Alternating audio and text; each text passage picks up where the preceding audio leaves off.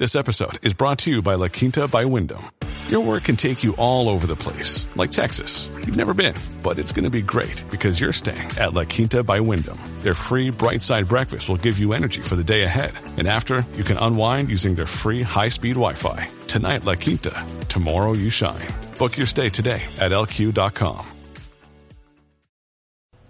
Hey, how's it going? This is Matt here from Silver Fortune. So this is sort of my weekly wrap-up video. There's a handful of, of, what I consider newsworthy topics to discuss, including the market, some about the economy, etc. So we'll be getting to that, but you know, as the title suggests, I want to start off with precious metals because I know that's why a lot of you guys tune into this in the first place. So, you know, as you can see, what you're looking at here is a one month chart for both silver and gold. Um, this week I have their right colors. You know, last week or, or one of my past videos, I put gold uh, as black and, and, silver and more of this goldish color. But this week we got gold back to a goldish orangish and, and silver kind of this gray or black color.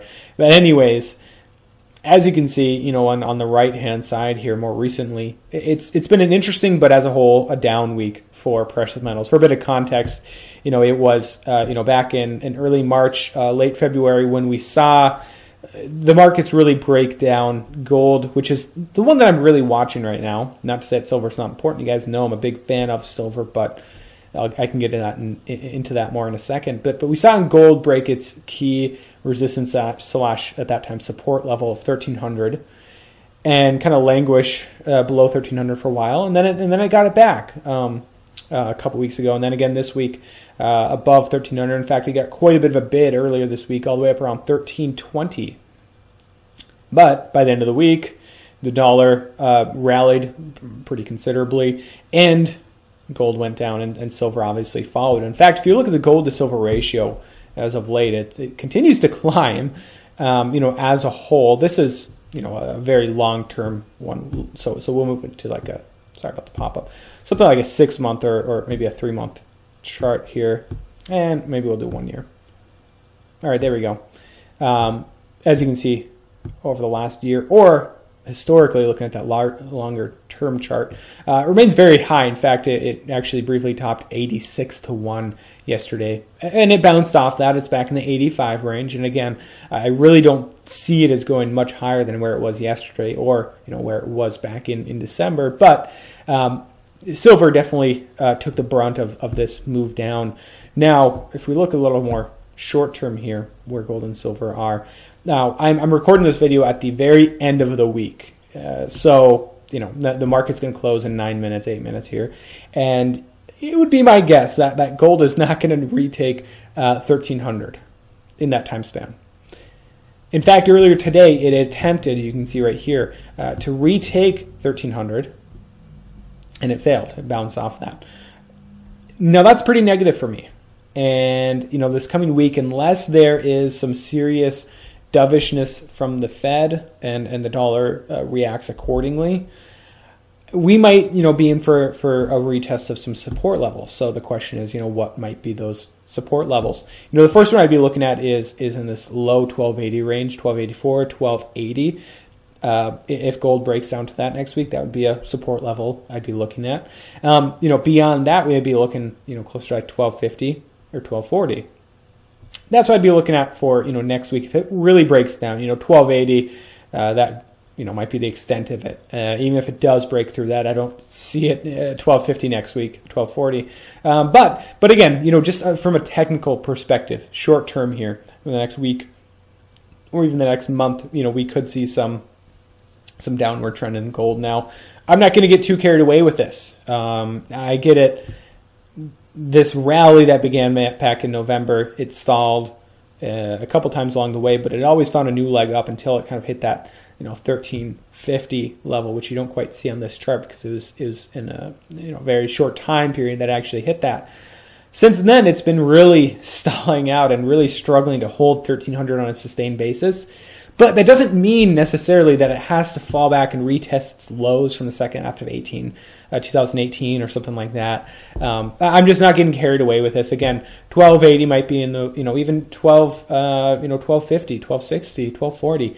That range could be kind of the next, um, I guess support level. Uh, you guys notice I'm I'm just really relaxed about this technicals. I'm not going to give you like a 1282 and 11 cents. No, but um, because I'm not a trader, I, I, don't you know really look at those technicals that closely. But I, I just don't. I'm not going to get too carried away with this and, and make a call like it's it's heading below 1200 or it's heading to 1200 um, because I just don't see that yet. Right.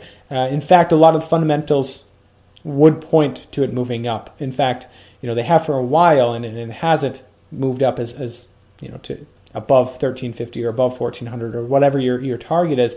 It's been range bound for, for you know several years here, as we can see, despite the fundamentals. Uh, and yet, I would say you know the I'll put it this way. I don't know how long this economic cycle is going to take, or this credit cycle. I don't know how long this Fed tightening and what we're in right now is pretty close to a pause in their in their uh, Fed cycle. I don't know how long it's going to take, but what I can tell you is that we're five years closer to the end of this than we were at the beginning of this chart. And so, for me to say that um, at some point these fundamentals have to kick in is is not that outlandish. Now I get it. Fundamentals haven't mattered for a long time in, in a market that is manipulated and and oftentimes just disliked or, or ignored by, by many investors, by many traders. Um, and yet, you know, my my gut tells me the numbers tell me. Never mind my gut. The numbers tell me that the fundamentals remain rock solid for both of these metals. Now, you know, if we can talk real quickly about silver, kind of a similar story. As I said earlier, gold is the one I watch right now. Um, you guys know how I feel about silver versus gold, but the reason I, I, I, or maybe you don't, you know, watch some of my prior videos, but the reason I'm watching gold is because I think that for a while here, gold's going to lead the way um, as they, they move up. Again, I've, I've, talked about this in the past, breaking through 1350 and eventually 1360, 1400, uh, kind of those key resistance levels. Uh, we'll see that gold to silver ratio shrink somewhat on the way up there. But beyond 1400, that's when I think we'll see it come down. And, and, and gold will matter less, I think, for the silver market in the sense that uh, silver sometimes is, is finding key support and resistance levels, sometimes. But sometimes it really seems like gold is the one that's leading the way. And, and, and I wonder if that's kind of the case um, until gold really breaks out. And then we'll see silver follow suit uh, to, to to an even larger upside. That's my take on. So real quickly for silver, well, we'll just take uh, uh, we'll, we'll just go like this. We'll take gold off the chart altogether. Um, it uh, you know remains what I would consider to be very cheap. Now this is a case of maybe it finding some resistance around 15 because it did sink more than gold, but it found resistance at 15 bucks an ounce. Again, you know if gold uh, you know retests 1280 or even 1280, uh, we might see silver back around 15. If it retests um, something like 1260, 1240, we might see it below $15 an ounce again. Uh, I, I, mean, I see this as a buying opportunity for me personally. Um, I, I, you know, when it comes to goals for, for stacking precious metals, physical silver, in my case, because I don't own any gold, I'd like to in the future, but it, going back to, to this chart over here, the ratio, it's just hard for me to justify it sometimes. Uh, my goals aren't so much like an X amount of ounces. Like at some point, yeah, it'd become too heavy or too too bulky to store, or just too much of my investment portfolio much further along in my life. Okay, maybe that's going to be the case someday. But right now, when I think of goals, it's not X amount of ounces. It's more so, what's this ratio at? or what's the Dow to silver, Dow to gold ratio at, or just where is the Dow or the S&P in general, or the housing uh, index uh, price of a house in my area versus silver or gold. What is the dollar look? You know, those are the types of goals. Those are the types of numbers that I have in mind in terms of of you know what I'm looking for here. Not so much X amount of ounces. So um, even dollar terms, right? Dollars matter in terms of pricing metals, and yet I don't even sometimes I have somewhat of a goal in mind like 30, 40, 50, etc. for silver and, and, when do I sell some of it for something else, not for fiat for good at least, uh, maybe it's fiat as an intermediary. But even that is is subject to change because of inflation, right? It's more so what can the silver buy, not so much how many dollars is it worth? So that's kind of me, you know. So again, this is just a buying opportunity, more opportunities to buy silver around 15 bucks, 16 bucks an ounce. That's uh that's not too bad for me. You know, I bought 10 ounces um, last week, maybe. Um, which is too bad because I could have bought it this week and, and I would have gotten it a little bit cheaper, what, like five bucks cheaper, four bucks cheaper. But still, not a, it was a it was um an at spot deal, but uh, I didn't go. I actually didn't get at spot. I think I got it sixty cents over spot. It was from Silver Gold Bull. I was using their deal and and uh, I got it uh, the other day and it I don't know nothing nothing bad to report about them. It, it uh, it's ten ounce silver bar. So, anyways, I'm I'm getting off track here. Next topic I want to talk about. At Evernorth Health Services, we believe costs shouldn't get in the way of life changing care, and we're doing everything in our power to make it possible. Behavioral health solutions that also keep your projections at their best? It's possible. Pharmacy benefits that benefit your bottom line? It's possible. Complex specialty care that cares about your ROI? It's possible. Because we're already doing it. All while saving businesses billions. That's Wonder made possible. Learn more at evernorth.com slash wonder. Is the treasury market. So, again, sorry for the pop-ups. Treasury market has been crazy as of late. Now, as you can see here, this is the 10-year yield, kind of the big one that a lot of people watch. Of course, in times like these, when we're talking about the yield curve, certainly they're watching anything from the, the one month or the two week or whatever, all the way up to the 30 year bond. Uh, but right here, just where it's been in the last week or two is really what I want to focus on. We've seen yields really crash for, for the bond market. And, and as a reminder, I mean, this means prices going up. I won't show you price chart, but basically this means uh, uh, treasury bonds are, are catching a, a bid pretty strong bid as of late. In fact, not too long ago, I was talking, uh, this would have been a month or two ago, where we saw uh, it really bounce off this 2.6 level, 2.61, 2.62% yield. And then it broke out to the upside. And, and I was kind of thinking at that point, you know, this is a, maybe means yields are heading up. Well, it, it broke down from there, and, and, since then has broken down significantly. Now, there's a couple different ways you can look at this. You know, purely from from I guess, a U.S. government perspective. This means that all this debt that the U.S. government's always issuing and rolling over, especially the short-term stuff, uh, which they have a lot of to roll over on, uh, you know, they have to roll over a one month or three month or, or a one year more often than they do a 10 or a 30. Um, it, they're, they're going to be uh, getting at a cheaper, I guess, if they are rolling it over in the 10 year space. Now, that's not necessarily the case for the shorter term stuff, as we'll see here in a second. But for the longer term, the 10 year, uh, the 30 year, I don't know what the 30 year yield looks like. I guess we could check here. Uh, I'm sure it's kind of come down as well. Yeah, as a whole, it's come down as well. That means a longer term debt, debt, they're getting a better yield on it. That's less funding pressure on the U.S. government, I guess uh, less expensive in terms of of, of uh, interest costs. But the short term, which is a pretty significant amount of their their debt, uh, their their IOUs, those rates haven't changed a whole lot. But that's one way to look at it. Um, another way to look at this would be to say that uh, why are people buying bonds? Why have bonds caught such a bid? Now, again, there's two ways to look at that. Is it international or is it domestic demand or both? Hard to say. You know, how many traders from Europe or elsewhere that are worried about their economies over there or their respective bonds, etc., are moving to to U.S. government bonds for that reason. Again, it's hard to say. Uh, you know, we could. Th- this might be something similar that we've seen overseas as well. Let's see here. We could look at uh, JGBs um, if we can find them. Japan, 10 year. There we go. Now they don't move a whole lot, I'm going to guess. And and you know what we'll do here? We'll put this in perspective for you guys.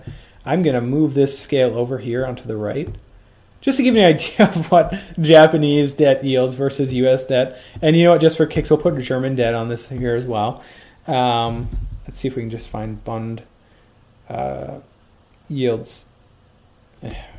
Maybe this is it. No, that doesn't look right. it's hard to say here. I'm sorry, I should have gotten this beforehand. But you know, the point of this is is that um, they're a lot lower.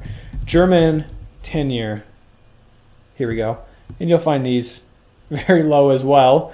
Um, again, this is this is a different chart. So if I move this onto the right, merge them all together, and again, very low yield versus U.S. debt. But what this tells us is that um, there's a ton of, in terms of real rates, negatively yielding debt hey, you could even say that these 10 years are pretty close to negative, depending on what inflation really is.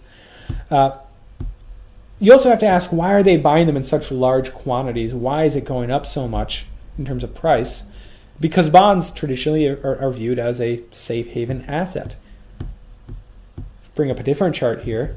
Bring the SPX, the, the S&P into to the conversation here, and how it's moved, um, especially since I would say sometime in March, early March, where where all of a sudden you just see this the S&P moving up. You see it moving up the whole way here, but really continue to hold very high values, you know, bouncing around 2800. And yet bond yields have fallen, signaling, you know, fears about the economy, a safe haven bid. Now, my my expectation is that we'll see the SP, uh, the SPX, the S&P 500 fall back down you know, I, I, I mean, this is a really poor comparison, but but fall to to catch up to where bonds are, are saying things really are. I mean, how often is it the case that even for individual companies, it's the bonds, it's the debt picture that tells the real story, not necessarily the stock price. But anyways, moving beyond the ten year, we're also seeing this picture. This is a long term view of the yield curve, kind of. It's the spread basically what you're looking at between the uh, three month bond uh, or bill or whatever it is at that at that uh, length, and then the 10 year. Now, as you can see here in the past, it's inverted in 2000. Uh, it inverted in 2006, meaning uh, that the the 10 year has a lower yield than the three month. And as of late, it's inverted again. In fact, you can see that here. Um, just very recently, it inverted. I think that was just here back in the 22nd in which the 10 year dropped below that. And since then, it's, it's uh, you know, as of right now, it would look like it's not quite inverted. They're pretty darn close to being inverted, though, very flat. Um, and, and so this is a very strong recession signal. And, and, and I guess if we're wondering where the 10 year is heading next, if, if history is any uh, instructor, I guess we can say that it's not going to fall too much below the, the 10 year, or sorry, the three month because you know even in here in the past, I mean the closest it's maybe spread out is maybe like close to one percent spread there, but yields were much higher back then. Here back in 2006, a very small spread that occurred there, and I don't see the 10 year falling a whole much, whole lot further than where it is right now until uh, you know, the three month ultimately goes down along with the Fed funds rate. But, you know, that's where it's at right now. I guess we also can say that it's probably going to remain inverted for a little while longer until ultimately it steepens and, and we see the, the ensuing recession. Who knows? I mean, given this, this right here, and, and the next topic that we'll be talking about here in just a second, uh, the, the economy, you got to wonder is, you know, is the economy already in a recession or is it already on the cusp of a recession? That's what this is kind of telling me and that's certainly what this is telling me that that if we're not in one yet, we're certainly in a very pre-recessionary environment. Uh, the bond market's caught on this. The stock market, however, is not. They're still you know euphoric about the the, the Fed halting their their hiking uh, cycle and whatnot. But in reality, that that should make people you know afraid. In fact, one person that I think it's made a little bit afraid here is is uh, Larry Kudlow. Larry, no recession in sight, Kudlow, is now talking about how the Fed should immediately cut their interest rates. Now, is this just him kind of following what his his uh, I guess leader Donald Trump is telling him to say? Yeah, probably. I don't know. I mean, that's that's what he's really been doing since he, he joined the Trump administration. But he's saying that the Fed's got to cut rates immediately, 50 basis points. Now, it's really interesting how he he frames this. This is from CNBC. He says, I'm echoing the president's view. He's not been bashful about that view. He would also like the Fed to cease shrinking its balance sheet, and I concur with that view. Looking at some of the indicators, I mean, the economy looks fundamentally quite healthy. We just don't want that threat. There's no inflation out there, so I think the Fed's actions were probably overdone. So here's a guy seeking out inflation, just like the Fed, but he even says the economy looks quite healthy. And I'll remind you, the stock market is looking very healthy. The unemployment rate, and yeah, I get it, it's not perfect, but judging by what Kudlow is probably watching, looks very healthy. Now, I, will hand it to him.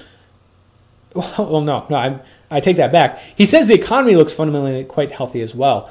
That's where it's kind of interesting. It's not actually. It's it's um, quarter one's gonna be a very weak number. Quarter two actually was revised. Or sorry, quarter four was from 2018 was revised downwards. We'll see what quarter two is to look like.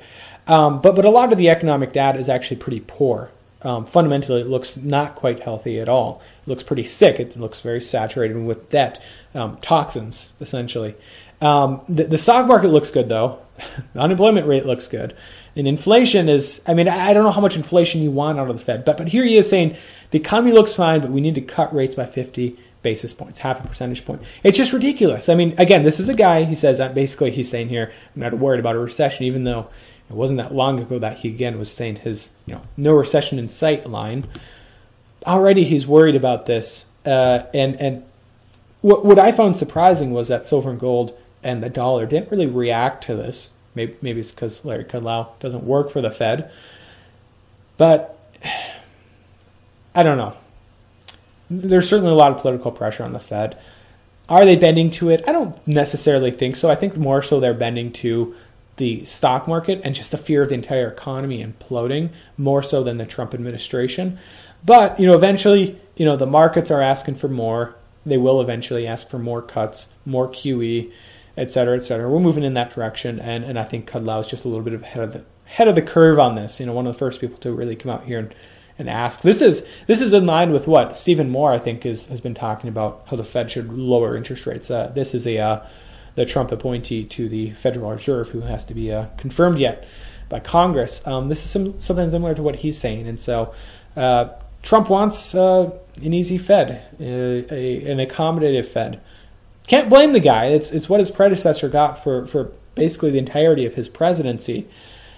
But regardless of what Obama got, I also get it. You know, if you're the Fed, you got to be responsible with your policy. They haven't. They cannot be responsible with their policy. I think a responsible way to do it was not to have them decide these types of things in the first place. But if they are in place, they got to be responsible about it. And what Kudlow is is advocating for, along with Trump and Stephen Moore and, and Obama did for so many years, uh, Yellen and Bernanke carried it out. It's irresponsible policy. It's short sighted to, to boost the economy short term, but but it's leading to a lot of really deep systemic issues. Whether it's runaway debt, um, in some ways a deflationary environment uh, uh, on many levels. Not to say we don't see inflation, we certainly do. It's leading to um, a, a, a, increasing wealth disparity, a shrinking middle class. Uh, there's a whole host of, of detrimental effects of this, and and in terms of the economy, it's it's not leading to robust growth. If anything, it's just leading to a you know what some would call a Japanification of our economy. Now, the final thing I want to talk about here today is one individual company, maybe the newest company on the what is it, the New York Stock Exchange. I think that's where it's listed. I'm talking about Lyft, the transportation company, the company that you know it's like Uber. I'm sure you guys have heard of it. It had its IPO today. 77, 78 bucks. You know, if, if we look, we can do a quick Google search here. Uh, Lyft, um, what am I looking at here? Uh, uh, market cap. Give you an idea of just how highly it's valued as of right now. It doesn't have one, but I want to say something like 20 some billion, uh, 20 billion, even, even higher than that. Um, that's what it's you know valued at at this current price. Now, I don't care a whole lot about Lyft. I think the IPO is interesting, whatever.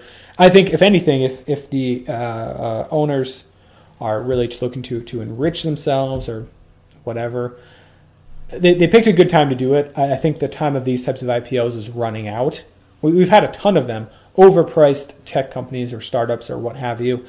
Uh, the time for that easy money is running out. And so if they're looking to enrich themselves or get extra funding, not a bad time to do it. But as the whole, you know, I see this as a as a fairly large threat to the economy going forward. And there's a lot of them, um, different threats. But but there's also a lot of Lyfts out there. What I'm talking about is companies that have unrealistically high valuations with little to no profits to show for it.